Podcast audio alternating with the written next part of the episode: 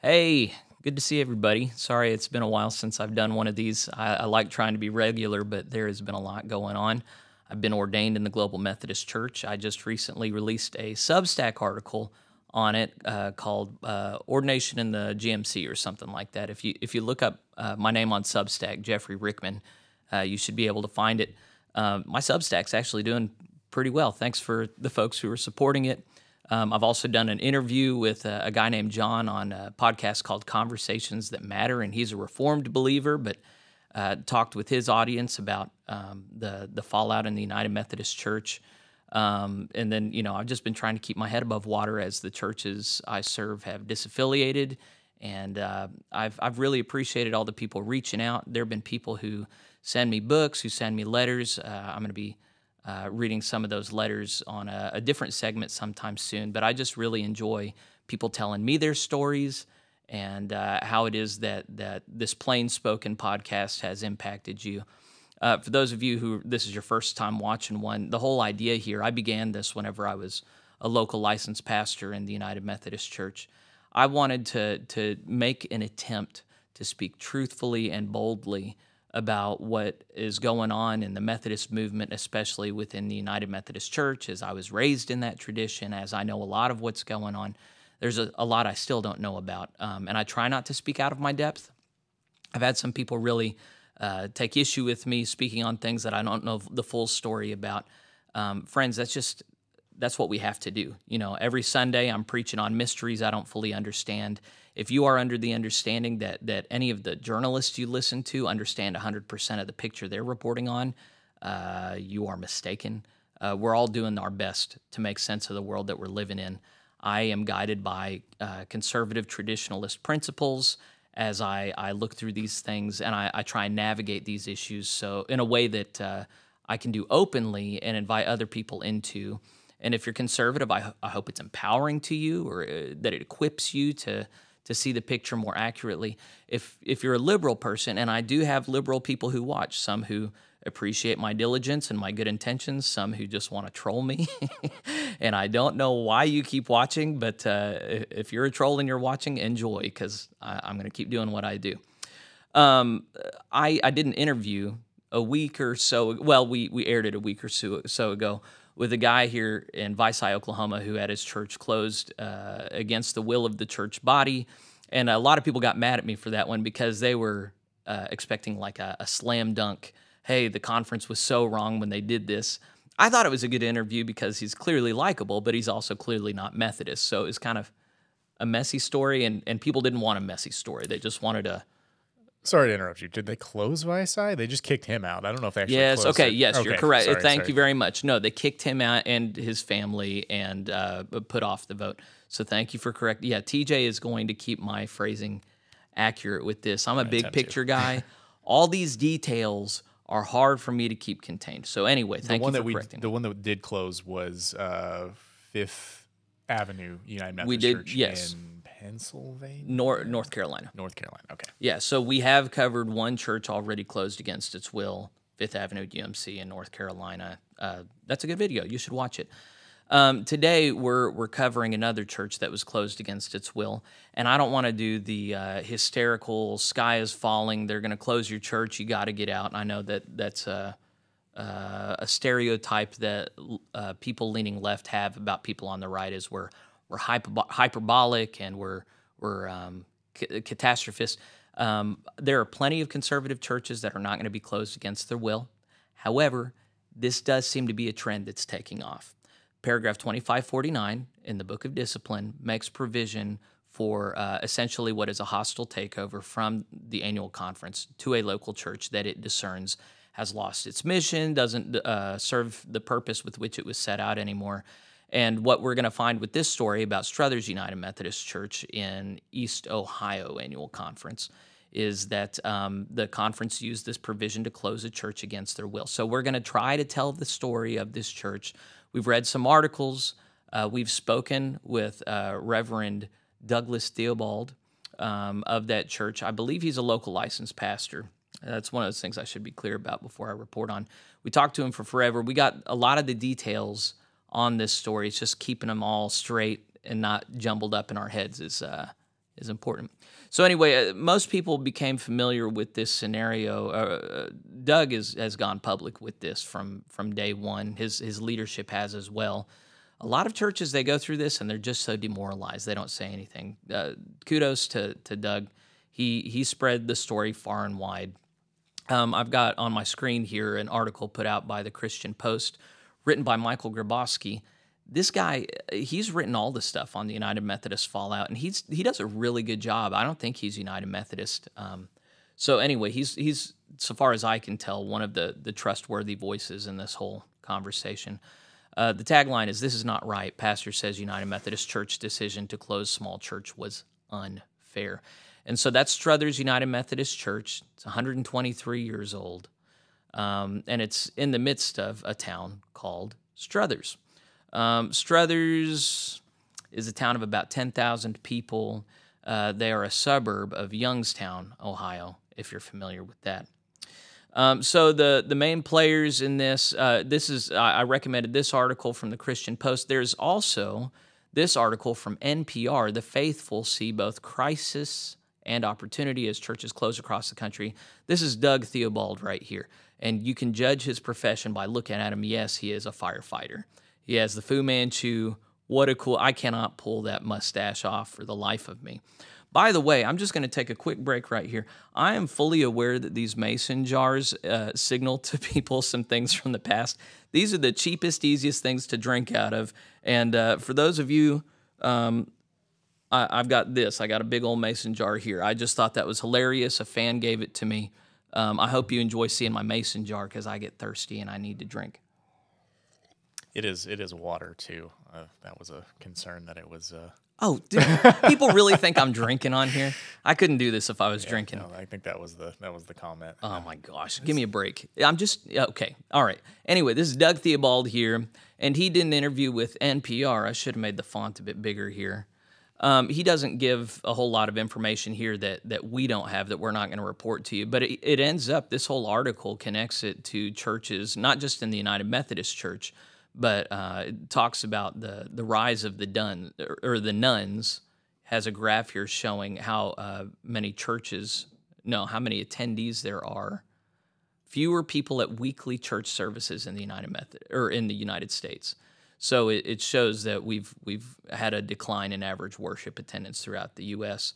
But then it talks about a number of other churches. That's a picture of Struthers on the inside um, that must have been a low attendance Sunday because he he gave us his stats on on regular attendance, and it's more people than that. Um, but it, it, it turns to other churches, including one in Bartlesville. I don't think. Oh wait, this is okay. This is another one of Struthers right here. That's a better shot. I should have started with that one. That's a beautiful building. Uh, but yeah, they're closing that, and that's some people from other angles in the the church building. And then it talks about a, a church in Bartlesville near the uh, bottom here, where we're really close to Bartlesville. We're like a 20 minute drive here, but apparently the First Christian Church is also having to close. Even, well, one of them, there's two. Yeah. The Disciples of Christ Church. And they've got a million dollar budget. Uh, they've got a million dollars in their funds and they decided they're just not fulfilling their missional purpose so they're closing it that's that's what i understood from the article so anyway we live in a really interesting time folks um, some of the other players here, I showed you Doug Theobald. This is his district superintendent, Abby Aumann. This is the, the page they have for her on the uh, conference website. And um, this is Bishop Tracy Smith Malone. Of She's the East Ohio bishop. And so these are the two people in authority over Doug and his church. Um, both of them are openly liberal um, to the point where uh, his DS was wearing a rainbow stole uh, to annual conference a few years ago. And it won't surprise you to hear that the DS has been hostile to him uh, as they've gone through this process, hostile to the church. We tried to reconstruct a timeline here. She also, I just want to bring up, she also is very involved in the Reconciling Ministries Network. I did, I didn't tell you that. Uh, I was, yeah, I don't. I was I creeping on Twitter and trying to find some stuff like about her. And Reconciling Ministries Network has a ton of like posts with her speaking at her events. So she's she's thoroughly on the uh, on the left. Okay. Yeah, that that pretty much seals the deal there. Um, the the conference that they're in is actually a pretty strong conference. They have more churches than the average conference. They've seen less decline uh, between 2019 and 2021 than most conferences. But as as Doug reported, um, things seem to be changing pretty quick in that conference. They're closing a lot of churches. His is not the only one, and they have a whole process designed as to how they're going about this that that has the veneer of respectability, but is functionally um, closing conservative churches left and right. Um, let's let's go through some of my notes here. Um, so they were not pursuing disaffiliation as a church. Um, you'll remember Fifth Avenue was in in uh, North Carolina. They actually showed up to a meeting where they thought they were going to discuss disaffiliation with their DS, and their DS said, uh, "We're closing you down." Um, that didn't happen here. They were not pursuing disaffiliation. They weren't even having the conversation. They decided to trust in the United Methodist Church, keep their heads down. Um, they they really weren't involved in conference stuff a whole lot. They didn't show up to everything. They didn't have uh, a lot of involved. They were just much more locally oriented. And uh, uh, Doug wondered if that's part of what drew the ire of of the conference. Um, so their membership at this church was 91. He said their average attendance was 38. It went down that to 16. Between, that was also between two services. They switched. I guess the conference had uh, come to them in 2014 originally and mm-hmm. said, "Hey, you need to get more involved in your community." And one of the ways they did that was to split up the to to add two services. So they had two services altogether, so about 40 between the two of them. So and then uh, when they when COVID came, it went down to 16. A lot of churches went down to zero, um, but it was coming back up. Uh, they were still having baptisms and professions of faith. Uh, they were not reporting zero on these things. Uh, they they had they were made to close during COVID. Uh, he said uh, they couldn't even stay open if they wanted to, but their offerings maintained. They'd paid off all their bills and salaries. Um, they never paid their apportionments in full, and that might be part of what what did them in. But he said they had a fifty thousand dollar annual budget, and the conference was requiring eleven thousand dollars a year in apportionments from them. That's over twenty percent. That's wow. that's asinine. Like there's that's not a fair amount to ask. So they were paying apportionments, just not the full apportionments. And I couldn't pull up UM data. Their their their website is down. Otherwise, I could I could verify this, but uh, it's down right now. Uh, they had money in the bank and an endowment.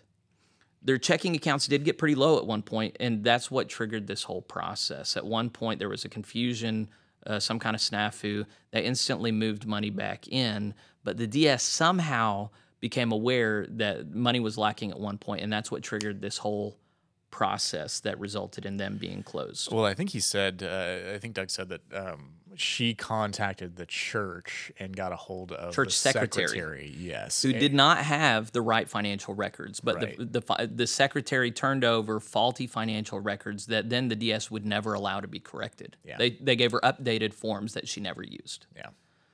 Um, I'm going to go ahead and and make clear I have not had a conversation with uh, DS Alman. I called her office just earlier today. She was out. She hasn't ducked my calls or anything.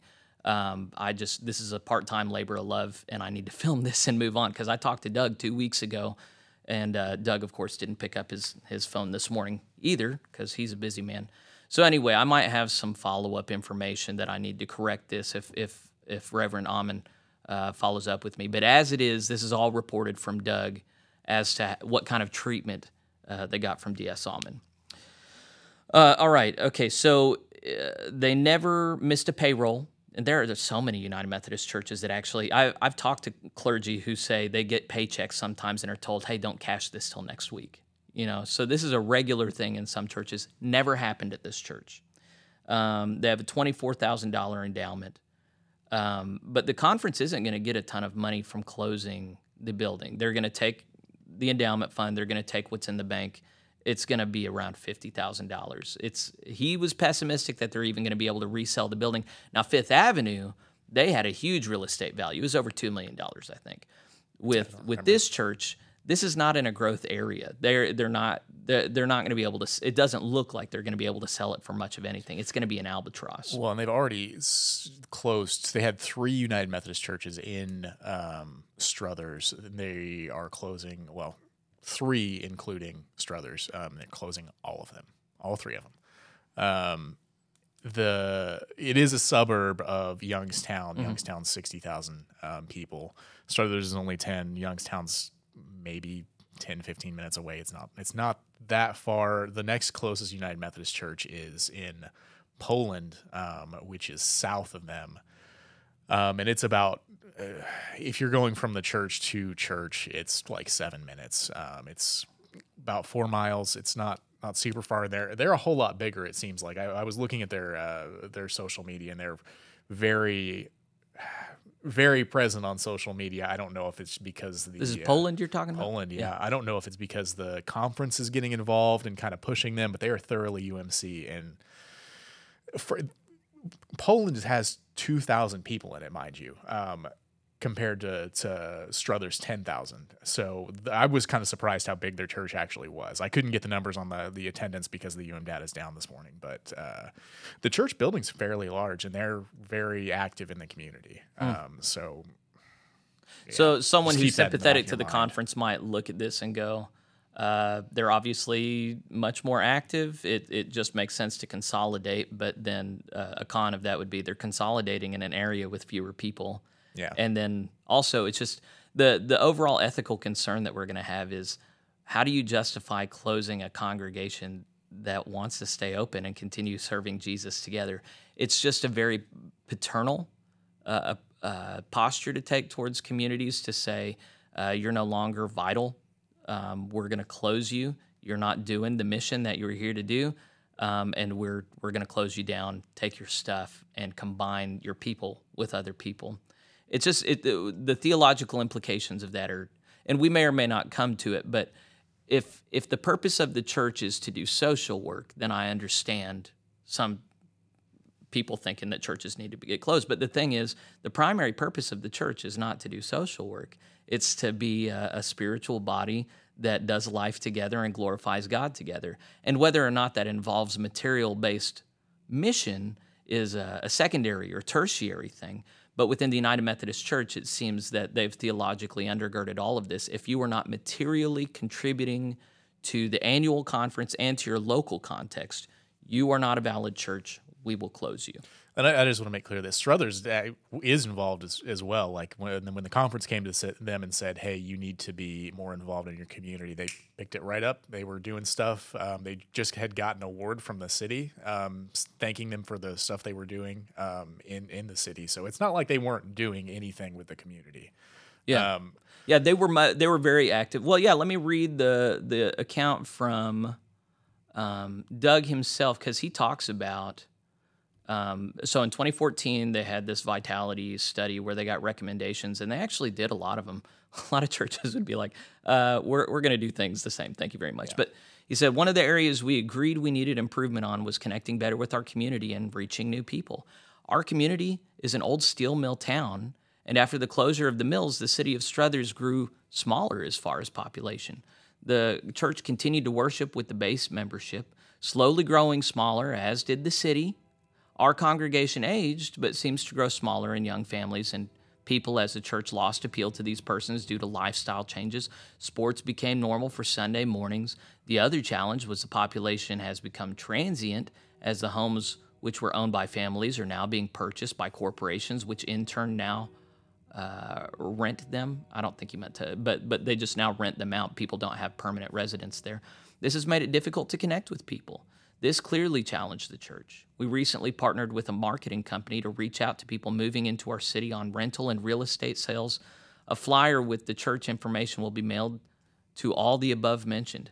They're so much more proactive on this stuff than we are, and we're dealing with a lot yeah. of the same uh, cultural phenomena here. Well, like all of the all of the churches are, whether they're UMC or not. Like that's just a common thing. It's just like uh, our society now. Yes, that's that's regular all over America. Very transient not at all centered around the church anymore. It's worship sports much more than Jesus. Um, yeah, this is this is. Uh, here, let me read a little bit more. We currently have a free community meal set for August, April 23rd, 2023, with people contacting us to attend. Our church is home to Steel Valley Cheer Group, which brings young girls from elementary to high school to complete, compete in cheerleading.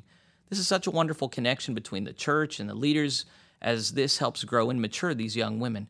They have supported the church in serving alongside the church and sorting food for our community food giveaways.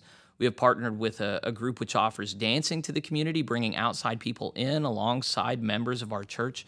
Both groups make rent payments in support of church operations. The church opens its doors to the community little league teams to use the fellowship hall during the season when it, uh, adverse weather conditions make outdoor practices impossible. And then he goes through some other. Uh, yeah, I can't spend the whole time on this, but it's it's a very worthy document where he makes the case. This is not some church sitting on its laurels that's just indifferent to the community around them. They were doing everything they could, using all the resources they had at their disposal to uh, benefit the community around them. So it's just it's really a shame when you see it spelled out, and there were many more things that this church was doing. When you see it spelled out, all the things that they were doing and yet they uh, let's see meeting one in october of 2022 it was supposed to be an annual consultation on just the role of the clergy uh, with the ds and the church. But she came with her financial information and she said being the district superintendent. Yeah yes thank you very much uh, ds abby allman. Allman yes. And uh, said she uh, she was mandating that they have a conversation at the cross conversation in January. This is an official yeah. So this is, this is the October meeting. So this is just only, an SPRC meeting. Yeah, and it, it, that was spurred on, and primarily by the the low fund. Um, supposedly, supposedly, yeah. Which we still don't know how well, she got that report. That's what she. Doug said that's what she attacked them on. Yeah, pretty much the so entire. So she was supposed was to be doing a, a, an assessment of yeah. Doug's performance, and instead she came with an idea in her head about the financial picture there, about low effic- efficacy of the church, and um, uh, informed them that they would be starting on this uh, formal process. Um, she was under the impression that they were broke, and they countered her, but she did not listen. Um, I think I said everything from this section. So Okay, so that was the first meeting, and then that wasn't an official meeting. The official conversation at the cross began in January 2023. Uh, that's when uh, D.S. Allman came and presented to the Struthers Church. It's my understanding that that everybody was invited and welcome. It was a formal conversation discussing the church vitality, and she seemed to already have the death of the church in mind, even though they were trying to get clear on finances and the activities of the church. Uh, whenever it came time for her to say a closing prayer, the closing prayer uh, was all death oriented. um, so it, it, seemed to to Doug and, and to the rest of the congregation that she was set on closing the church. That the conversations of the cross is that just in East Ohio? That's not anything that you've heard of because I don't think you'd heard of it before. Yeah, he he acted like it was something that I should know about, but uh, to my knowledge, this has not taken place in Oklahoma annual conference. It's not something I've heard of outside of East Ohio. Just a thing that they do over there, I guess. So so my theory, and I'll say it here because I'd probably forget to say it, is um, within HR departments at um, a lot of corporate environments there's um, you know there's there's uh, this this charge of wrongful termination. Whenever you get wrongly fired and and uh, they they didn't go through due process then you have HR departments that are responsible for making sure that employers go through the process. These these laws were put in place to protect people from wrongful termination but what it results in is um, the corporate structure uh, manufactures a pattern of bad behavior that then justifies them canning you. So it doesn't actually protect you. Conversations at the cross seems to be, to me, to an outsider, seems to be a process designed to uh, give the veneer of uh, giving churches a chance to, you know, turn themselves around. Uh, but what it really resulted in, at least in this case, is the DS coming with her concerns, the church saying, we hear your concerns. They're based on faulty evidence. Let us give you some good evidence and look at all the ways that we have conformed to your expectations. Look at all the ways we've been good faith partners. And um, so on paper, the DS was able to, to paint a picture of them being non compliant. But all along the way, they're saying, we're complying, we're complying. And the, the end result is uh, this letter saying, hey, we're going to close your church down. And the final date of your worship together will be on May 31st. Um, so they at this meeting, second meeting, it didn't go well. Um, Doug said, Reverend Theobald says uh, they were respectful, they were pushing back, but they weren't mean. However, he says that the DS at this point, at one point, said, shut up, I am talking. Yeah, somebody tried to talk over her and she did not take that too well. No. And I said, Doug, you know, this is what I do with all the conservatives I interview. We all agree there is a place called hell. It's for liars, and lying is a sin. You know, uh, Doug, are you lying? He said, no. Uh, she really did say this, and this is something that I've I've talked to a lot of people around the country. There are a lot of district superintendents that do not seem to be emotionally equipped for this. In my own conference, there's a DS that after every disaffiliation vote cries in front of everybody, and uh, it just seems that you know this is a situation that really requires a lot of emotional maturity.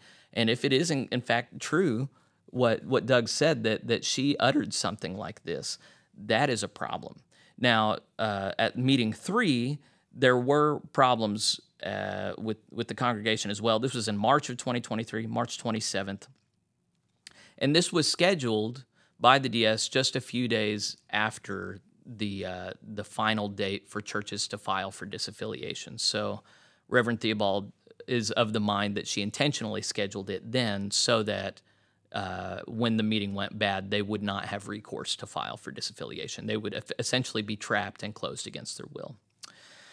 Um, she presented a slide to them that had the name of the Lowellville Church on it that was being closed on the exact same day. So this was another sign that she was anticipating closing them no matter what they said. It was just a done deal. Um, and then they took a vote. There were 33 total votes. Only one voted to close. The other 32 said, We do not want to close.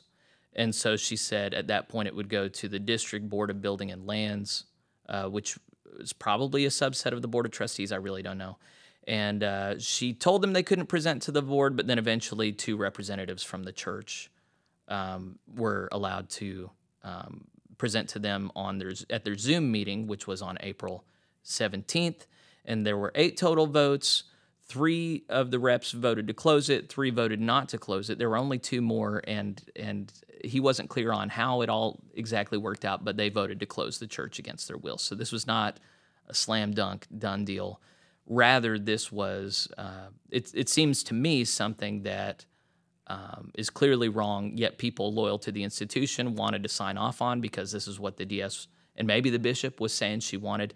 Uh, Theobald was saying they've never heard anything, hide nor hear, from the bishop. They haven't had any communication. Yeah, no, they did communicate to the bishop's office how inappropriate they felt their DS behaved, yeah, but that, they haven't. That letter that you read earlier was uh, Doug's uh, email to basically the, the whole uh, upper echelons of the conference. Okay, and so in this third meeting where they voted and they said we don't want to close, there was one vote that said, "Okay, yeah, let's close the church." And this church, like most churches, has a tacky person in it who thinks they're funny and they're not funny, and she made a comment, uh, "I'm going to find out who that person is and kill him."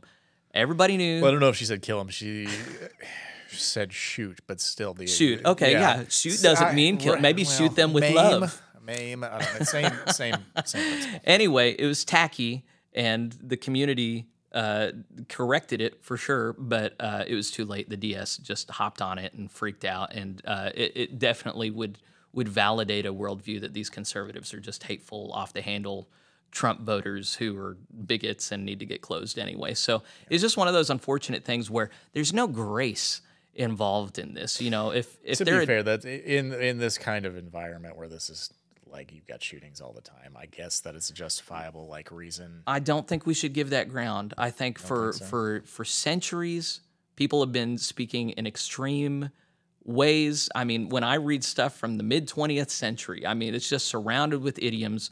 If we think that uh, making normal speech full of these idioms is what's causing violence, that's just crazy. oh me. yeah, no, I, I would disagree with the speech causes we I just think the way that language is constructed is we're regularly uh, referencing things that are not PC. I mean, th- that's what the pushback against PC culture has been this whole time is we're wanting to like re-engineer society so that nobody says anything offensive or sticks and stones. You just can't do that. I mean, there there's people in liberal churches that say tacky, weird, out of touch stuff all the time, but if they just observe the right pieties, then you act like they're all bad over there. We're all good over here. Just give me a break. There was one tacky thing said. Be gracious, you know. So I, I, I don't know. I, I didn't want to skip over that. and say with it, they were all perfect angels. They did everything perfect. No, there were some crummy things said along the way. That was one of them. It still shouldn't have gone the way it went. Shouldn't have come anywhere close to the where, place it went. Well, okay, so the cabinet, you know, so you have the board, you have the district building and lands, you have the board of trustees. I don't know what role they played. The cabinet finally met to discuss them, said Doug. Um, and then the DS didn't correspond with the church about what was going to happen to them until the day before she came to their worship service when she informed them that she would okay so she informed them i'm going to be at your worship service she told them the day before. She sent doug a text messages the night the text message the night before. Like she has not been uh, very communicative well yeah um, and he said there were co- complaints that she had against him that she put in writing and then said out loud, one of which being she could never get a hold of him. Yeah. And he told us she never called. She yeah. only ever texted. And I would text her like, back. Well, you you called him, left him a voicemail, and he yeah. got right back to you, right, real quick. Yeah. I mean, he, you got to keep in uh, keep in mind he has a he's a full time firefighter. Yeah. I mean, he's not. Uh, it's uh, the ministry is not uh, the pastorship. He's not, he's not a full time pastor. So he's got he's got a job. He he does have a a life that he is is living like I don't know. Well, and the other thing she had she had, she had other problems with him. He was too active in the the grounds and maintenance of the building, so he paid for rent in yeah. His so he was parsonage. living in the parsonage, and, and I've paying. never heard of anybody paying rent to live in the parsonage, yeah. but it was two hundred fifty dollars a month which is reasonable, and he felt good about it. I don't know why, but you know, I like living in my parsonage for free. Doug, I would I would renegotiate if I were you. But he he did that. He mowed the lawns. Uh, when it snowed, he would get the snow blower out, and for some reason, she thought that was inappropriate. Yeah, you know? I don't understand. And that. like that's that's something most pastors don't want to do, but he was happy to do it. He was happy to serve the church that he had been appointed to.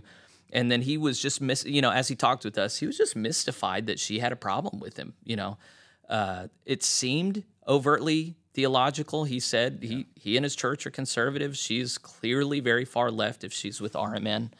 Um, and you know, as I listened to this, I couldn't help but wonder how much of it has to do. The optics are woman bishop, woman DS, very male. Uh, I mean, Fu Manchu male. Uh, uh, very conservative, pastor. very down to earth, nice, likable guy. Like, yeah, it just seems like they were very threatened I don't know. I mean, I, I don't know them. I didn't have a conversation with them, but I, it's just one of these things that you can't help but wonder, like how much of this is just like left leaning people having a stereotype in their head that they easily fit him into, and it justifies poor treatment of him. Um, since he's been going through this, he's been very vocal and loud about it. He he's not gone quiet. He said several other pastors uh, to have reached out to him now because they have been compelled to enter the conversations at the cross conversation uh, to to seemingly replicate the same pattern. Um, so part of the reason why this is pertinent in our current landscape is there are a lot of conservatives that are under the impression that if they're not one of the bad conservatives like me, who starts talking publicly and being active in the conference, if they just keep their heads down and they're nice, then they will be left alone. At least in this conference, that's not how it worked out. He was not part of a caucus group. His church was not advocating for leaving or anything. They still got him. And why would they do this? Uh, it's either just open cultural hatred or they've just decided they're done dealing with conservatives dragging their feet on the, the long march towards creating the kingdom of heaven on earth with LGBTQ rainbows everywhere. Or they're just trying to get out ahead of all of the disaffiliations and start closing it down and like just gathering in all the resources so they, they can. Because the, I well, think so, he said in um, uh, Youngstown alone, they had combined four churches and that church decided to disaffiliate, and then they've got the the one the Lowell yeah, they're right. closing down, which is yeah. They've had them. two huge churches already yeah. disaffiliate, and that was before. They've only got one more conference. They've got no special conferences planned to allow churches to disaffiliate. They've only got their regular conference in June planned, and the deadline for disaffiliating has already, already, passed. passed. Yeah. So they're all if you're if you're not already in the disaffiliation process, you seem to be trapped unless General Conference t- 2024 provides a new disaffiliation agreement. And then this is an East Ohio conference, yeah. just so that we're clear on that. Yes. make sure. Yes. Um, so, uh, and you know, we talked a little bit about conference stuff, but I mean, he's he's not one that's tried to be in the know, so he there's a lot that he doesn't know. Um, they were taking a vote a couple Sundays ago uh, to see if they wanted to form a new church. He kind of thought they would go GMC. I haven't heard back from him since then. Um, so I don't know if they're doing, but their last Sunday to worship is is uh, this, this Sunday, Sunday, the thirty first. Yeah. So no, that's two Sundays away. Today is, is the eighteenth. Yes. Okay. Yeah. so it's coming up anyway. So of course, be in prayer for Doug and the Struthers Church as they're looking at next things. They're going to lose all their stuff. They're they're they're staying together. They're going to do something together, but it's it's unknown what they're going to do. But outside of that, pray for the East Ohio conservative churches that seem to be under hostile leadership. Um, paragraph 2549, I'm going to come back to this. It's being used around the connection to um, uh, closed churches outside of the provision of 2553. 2553 gives a limited right to churches to disaffiliate. A lot of conferences have said, not going to do it a lot of conferences have added just huge burdens that that can't be borne on it. Um, West Virginia, uh, I did a report on them a while back. I heard back they're not doing 2553 at all. Rather, they're using 2549 quietly under the table to allow churches to go to buy their assets from the con- and apparently they're generally using a pretty uh, uh, fair metric for doing this.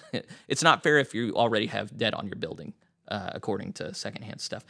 But um, there are some conferences that are weaponizing 2549, as in East Ohio.